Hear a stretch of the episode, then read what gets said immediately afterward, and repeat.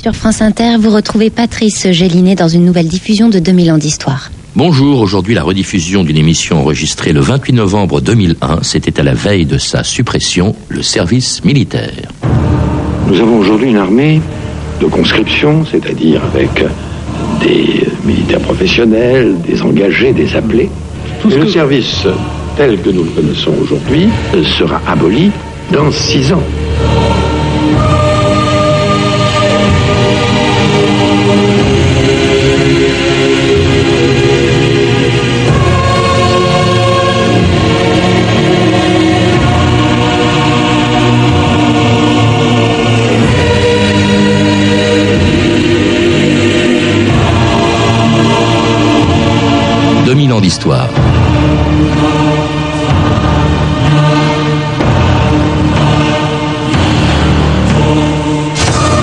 Il y a presque six ans, le 22 février 1996, Jacques Chirac annonçait ce qui fut peut-être la réforme la plus importante de son septennat, la fin d'une institution qui a profondément marqué notre histoire, le service militaire. À partir de demain, les derniers appelés quitteront donc ces casernes où pendant près de deux siècles, des générations de conscrits ont découvert pendant des mois et parfois des années une vie nouvelle, la guerre, les corvées et parfois la mort dans les tranchées de Verdun ou dans le bled algérien. Pour beaucoup de Français, le service, ce fut aussi le passage à l'âge adulte et la rencontre avec d'autres mondes que le leur, un formidable instrument de cohésion sociale et d'intégration. Mais pour ceux qui, il y a deux siècles, pendant la Révolution, ont inventé le service militaire, la mobilisation de tous les citoyens, c'était d'abord la défense de la patrie en danger. Les Prussiens ont pris Verdun De toute façon, demain, je pars. Pour Amiens. Gare aux Prussiens, vous voulez déplacer l'Assemblée, mais c'est de la folie. Non Ce gouvernement ne quittera pas Paris. Ce gouvernement va rester, se battre et vaincre. Il faut combattre. Avec chaque homme, chaque fusil, lance ou épée, tout ce qui tombe sous la main. Pourquoi moi?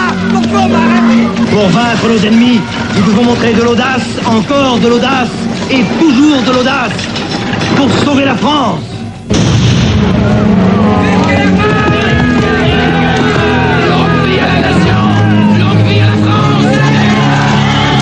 Weiss, bonjour.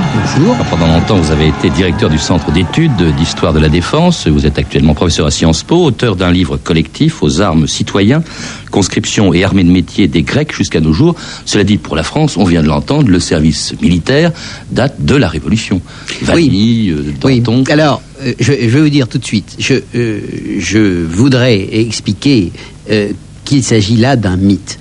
Il s'agit d'un mythe parce que euh, on a euh, voulu euh, faire en sorte de- d'identifier le service militaire avec la Révolution parce que ça faisait bien, parce que le service militaire et la République, ça allait ensemble. Il n'en est rien. Il n'en est rien du tout. Le service militaire, et c'est un, des faux arguments qui ont été utilisés au moment où le président de la République a décidé de suspendre le service militaire, euh, c'est de dire mais euh, nous sommes en train de rompre quelque chose qui euh, dure depuis deux siècles, qui est le, le, le fondement même de la République. C'est complètement faux.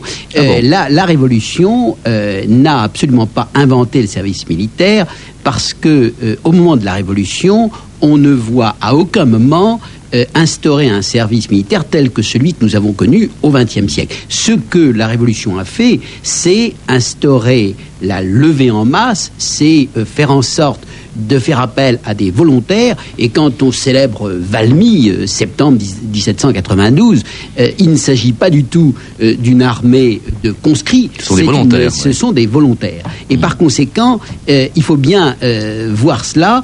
Euh, en fait, la première loi, si vous voulez, qui instaure un service euh, militaire, c'est la loi Jourdan, euh, qui est une loi qui intervient neuf ans après le début de la Révolution, puisque c'est une loi 1798, de oui. 1798, et en outre, elle est le fait d'un euh, général euh, qui vient euh, de, de subir défaite après défaite et qui instaure en effet un- le principe de la conscription, mais qui est un principe de la conscription qui est aussitôt battu en brèche.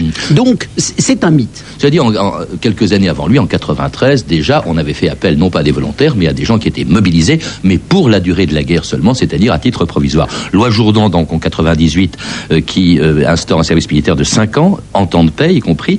Et puis alors, il faut rappeler quand même que ça n'a pas été inutile. C'est peut-être un mythe, comme vous dites, mais ça n'a pas été inutile. À l'époque, le service militaire, Maurice Weiss, c'est vraiment la bombe atomique des Français. Il faut rappeler que la France est le pays le plus peuplé du monde et mobiliser ainsi une bonne partie de sa population, c'est s'assurer de toutes les victoires qu'a pu connaître la Révolution et l'Empire jusqu'à Waterloo exclu, bien sûr. Oui, c'est tout à fait vrai. Euh, c'est tout à fait vrai. Il, est vrai que la France euh, est à ce moment-là le, pays le plus peuplé d'Europe et que euh, l'un des éléments importants qui doit toujours être rappelé quand on parle de service militaire, c'est la question des effectifs. En effet, à ce moment-là, et encore jusqu'en 1945 à peu près, on peut dire que euh, la valeur des, armées euh, est directement proportionnelle au nombre d'hommes que l'on peut lever. Ça compte plus que le matériel. Voilà, ça compte plus que le matériel. Et puis, euh, c'est de fait la France qui, la France républicaine qui est seule face à une Europe monarchique et par conséquent qui doit combattre, combattre sur tous les fronts, le front intérieur, le front extérieur, etc. Il n'empêche que chaque fois il s'agit de lever pour une durée d'une campagne de volontariat et non pas du service euh, militaire tel que celui que nous avons connu. Alors la mobilisation est tellement efficace, on s'en est rendu compte, dans une Europe euh, où, je rappelle, la France est le pays, le, dont la France est le pays le plus peuplé, qu'il sera maintenu. Même pendant la monarchie, Louis XVIII va tenter de le supprimer, puis il sera rétabli en fait assez vite. Et pendant tout le XIXe siècle, on va maintenir le service militaire euh, d'une durée plus ou moins longue. Je crois que c'était jusqu'à 9 ans, hein, Maurice Weiss. Oui, oui, oui. si vous voulez, il, y a, il y a sans aucun doute des débats.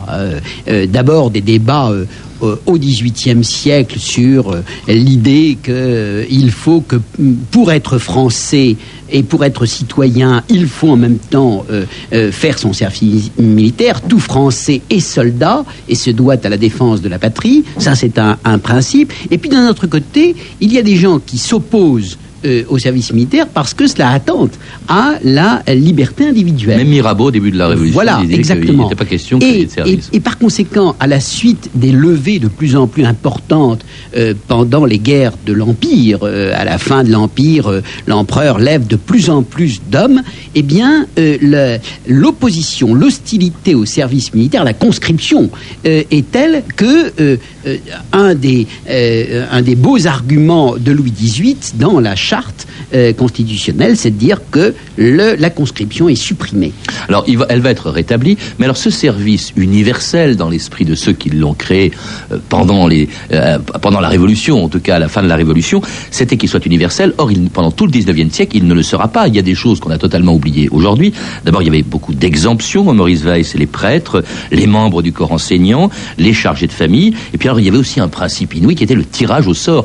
selon que l'on tirait un bon ou un mauvais numéro, on faisait ou non son service. Voilà, c'est une chose qu'il euh, faut bien euh, avoir présent à l'esprit quand euh, un gouvernement, quand des, responsables politiques ont un certain nombre d'hommes dans les effectifs militaires, ces hommes ne peuvent pas être d'un nombre incalculable en temps de paix, parce que, et, c'est une question qui nous est actuelle, ça coûte énormément cher. C'est des hommes sous les armes, eh bien si on les garde un certain temps, ça, ça Par conséquent, euh, même s'il y a le principe de la conscription, on ne euh, prend pas euh, le, fait d'être conscrit ne signifie pas nécessairement qu'on fait un temps de service. Ça veut dire que il y a des gens et c'est le principe que vous avez rappelé. Il y en a qui tirent le bon numéro et qui quelquefois ne font pas une année de service même, sauf à certains moments euh, au cours du 19e siècle, parce que ça a énormément changé. Et puis ceux qui tirent le mauvais numéro, eh bien, ils font 50 services. Pourquoi tout cela? Parce qu'on n'a pas besoin de toute la classe d'âge. Et quand ils les font, parce qu'il y avait aussi le principe qui permettait de racheter euh, un bon numéro, c'est-à-dire de payer quelqu'un pour faire le service à votre place. C'est ce qui s'appelait le, remplacement. Ça a donné lieu à des histoires extraordinaires. Le fait que des sociétés s'occupaient de vous trouver un remplaçant et que vous le payiez et que ça coûtait plus ou moins cher selon les, les temps, selon les périodes. Les périodes de un peu de tension, euh, ça coûtait évidemment plus cher que les périodes de paix. Alors tout ça a disparu en 1905, date à laquelle le tirage au sort a déjà disparu, lorsque sont supprimées aussi les exemptions ou les dispenses qui sont remplacées par le sursis. Tout le monde doit désormais faire son service, sauf bien sûr ceux qui sont réformés par le Conseil de révision. L'impression d'ensemble est-elle favorable? Est-il musclé? N'a-t-il pas de difformité apparente, de hernie ou de varice? A-t-il bien tous ses doigts N'a-t-il ni ankylose ni raideur articulaire? Est-il souple? Sont-ils beaux sous leur nouvelle tenue? Espadrille pour le sport. La maison ne recule devant aucun sacrifice. Bannière au vent, un peu large le pantalon. Aucune crainte, le maître tailleur y remédiera. Trop petit, passons au suivant. Au suivant. Au suivant. Tout nu dans ma serviette qui me servait de pagne. J'avais le rouge au front et le savon à la main. Au suivant. Au suivant. J'avais juste 20 ans et nous étions 120 à être le suivant de celui qu'on suivait. Au suivant. Au suivant. J'avais juste 20 ans et je me déniaisais au bordel ambulant d'une armée en campagne. Au suivant, au suivant. Moi, j'aurais bien aimé un peu plus de tendresse, ou alors un sourire, ou bien avoir le temps, mais au suivant, au suivant. Ce ne fut pas Waterloo, non, non, mais ce ne fut pas Arcole. Ce fut l'heure où l'on regrette d'avoir manqué l'école. Au suivant, au suivant. Mais je jure que d'entendre ce adjudant de mes fesses, c'est des coups à vous faire, des armées d'impuissants.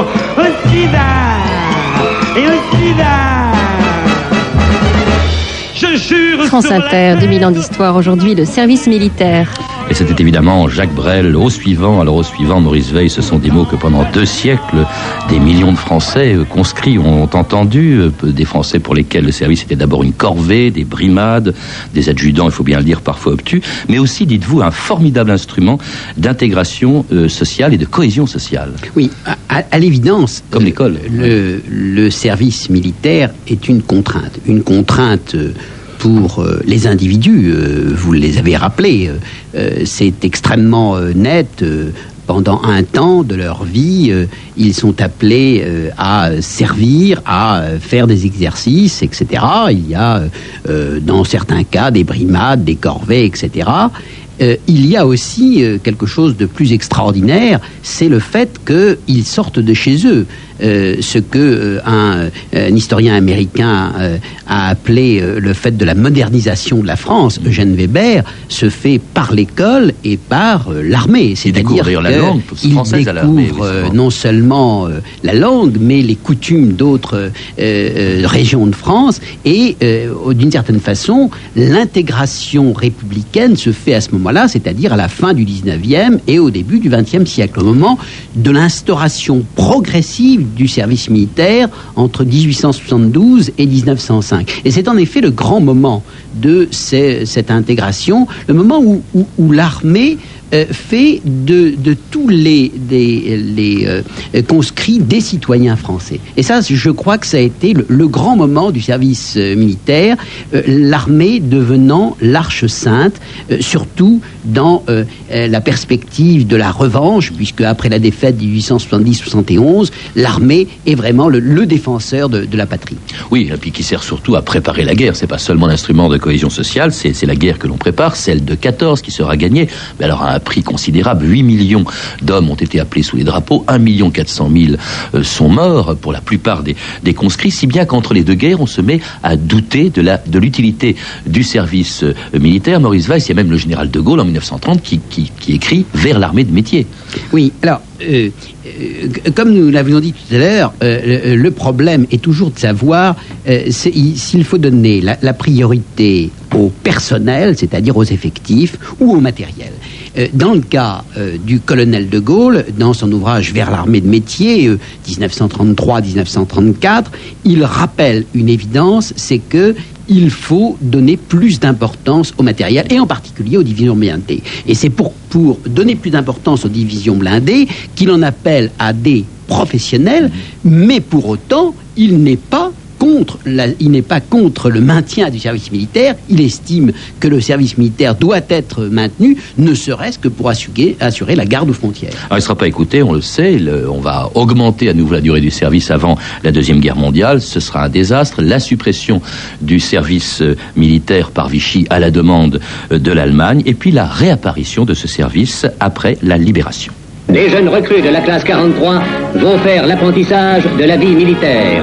Incorporation riche de sens. C'est la première classe levée dans une France libre et souveraine. C'est une classe levée en temps de guerre. À l'aube de la victoire, des milliers de jeunes Français vont comprendre la grandeur du mot servir. Les armées glorieuses de la libération ont redonné à la France le droit d'avoir une armée.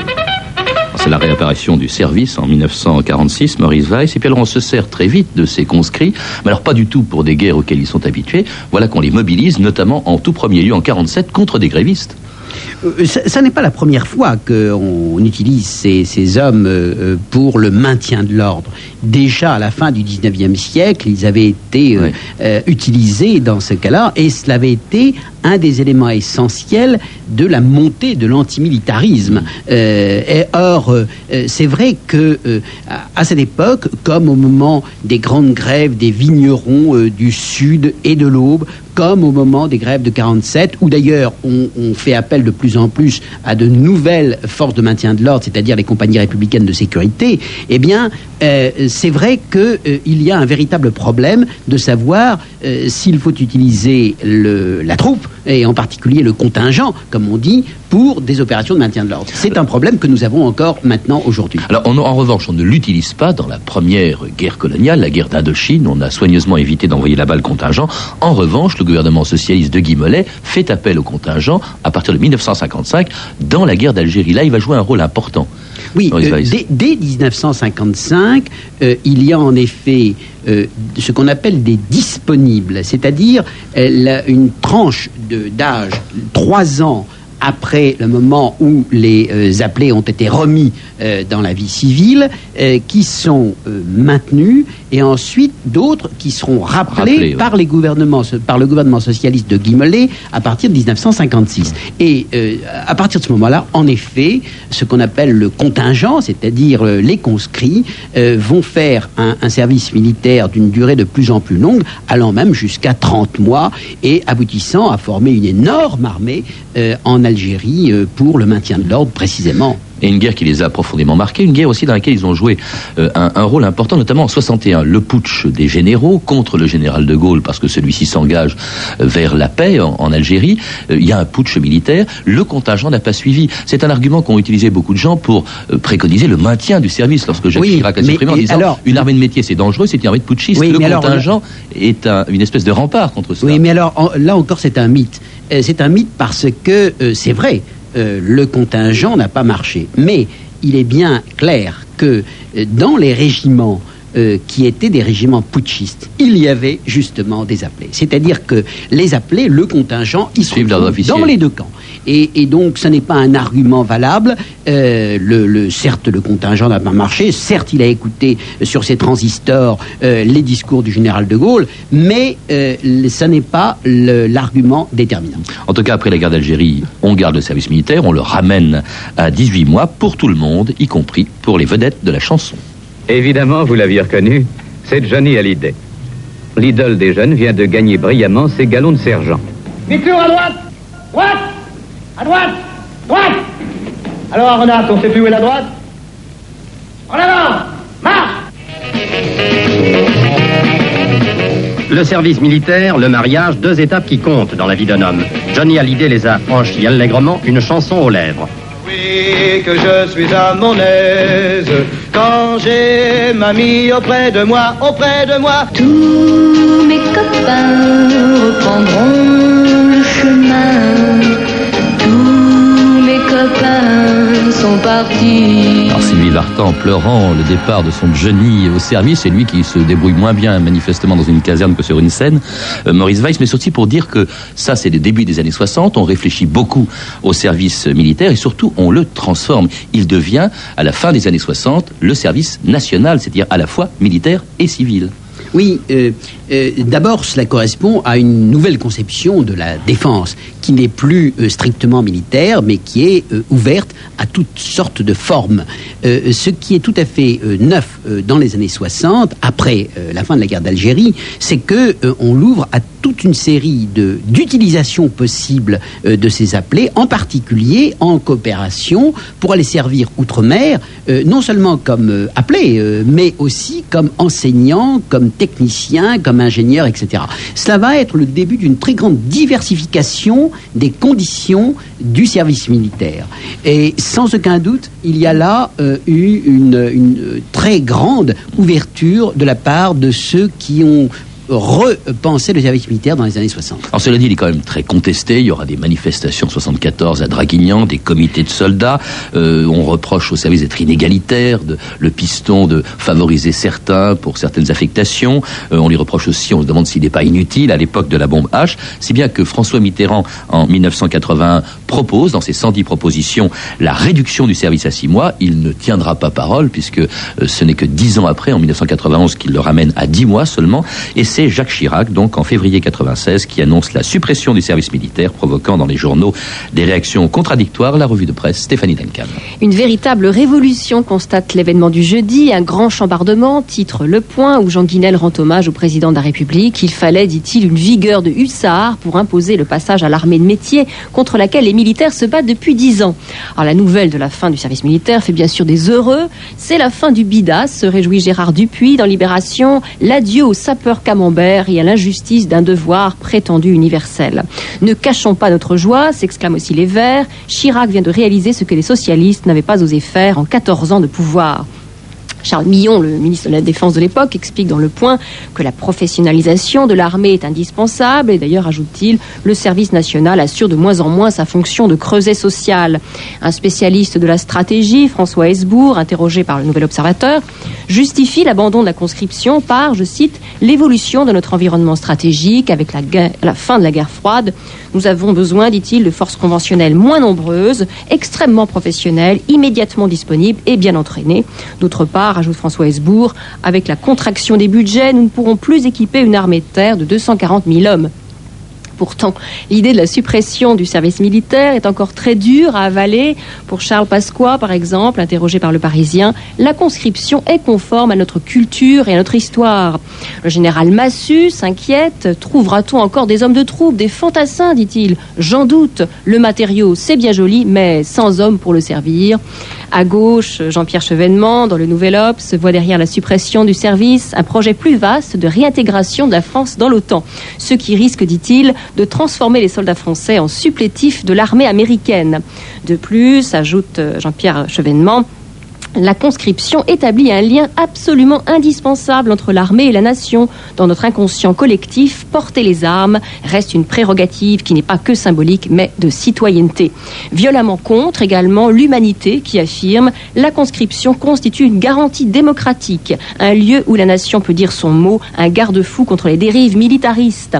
Par exemple, euh, remarque l'humanité, pendant la guerre du Golfe, l'opinion n'aurait pas admis que le contingent soit engagé dans un combat douteux au fort parfum d'or noir. Étonnant, c'est- très contradictoire et c'est en plus ça dépasse tous les clivages euh, partisans. Euh, Maurice Weiss, on voit euh, Chevènement, les communistes et Charles Pasqua contre l'abolition du service ou sa suspension et on voit les Verts euh, venir au secours de Jacques Chirac. Ça, c'est extraordinaire.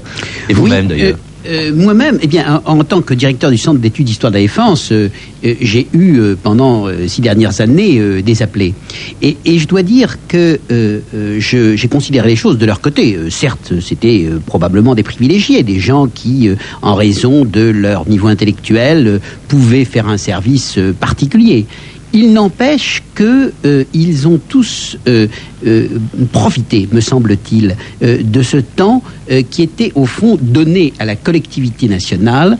Et pour ma part, tout en euh, estimant inévitable euh, probablement euh, la suspension de la conscription et non pas la fin de la conscription, je, je pense que c'est tout de même regrettable, ne serait-ce que pour avoir un, pendant un temps de la vie, que ce soit d'ailleurs pour les hommes ou pour les femmes, puisque le service militaire était d'abord un service uniquement, exclusivement Pas vraiment masculin, universel, donc, oui. eh bien, qu'il y ait un temps donné à la collectivité. Et je regrette que par le, le biais de la suspension du service national, cela n'existe plus. Il reste un temps, ce qu'on appelait un gadget, ça s'appelait à l'époque les journées citoyennes, je crois que ça s'appelle maintenant le JAPD, journée d'appel de préparation à la défense, dans lequel, auquel participent même les jeunes filles. C'est au moment où disparaît le service militaire qu'il devient universel, Maurice Weiss. Oui. Est-ce que ça euh, sert à quelque chose? Est-ce que c'est un gadget selon vous?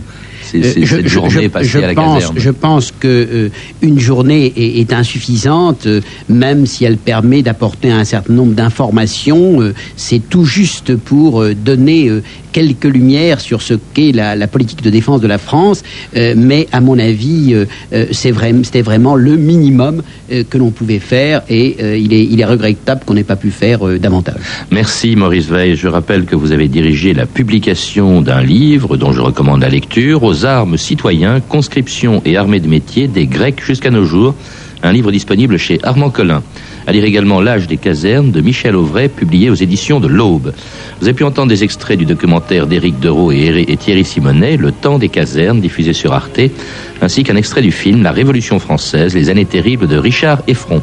Vous pouvez retrouver ces renseignements en contactant le service des relations avec les auditeurs au 0892 68 10 33, 34 centimes d'euros la minute ou consulter le site de notre émission sur franceinter.com. C'était 2000 ans d'histoire. À la technique Clotilde Thomas et Julien Dumont, Archivina Raissa Blancoff, documentation Anne Weinfeld et Virginie Bloch-Léné, revue de texte Stéphanie Duncan, une réalisation de Anne Kobilac. Une émission de Patrice Gélinet.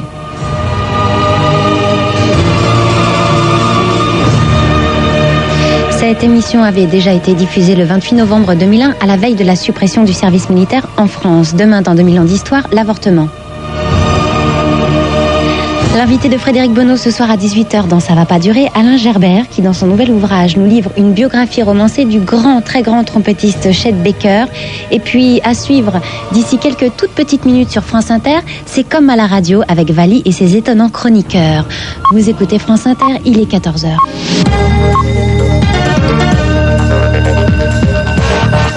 Point sur l'actualité avec Mathieu Schmitt. Jean-Pierre Raffarin veut une évaluation des systèmes d'alerte sanitaire. C'est la vraie question, estime-t-il dans un entretien au Figaro. Le Premier ministre voudrait être sûr d'avoir été alerté dans les meilleures conditions. Les médecins urgentistes parisiens souhaitent qu'un dispositif d'alerte soit mis en amont de l'hospitalisation. Les visites préventives permettent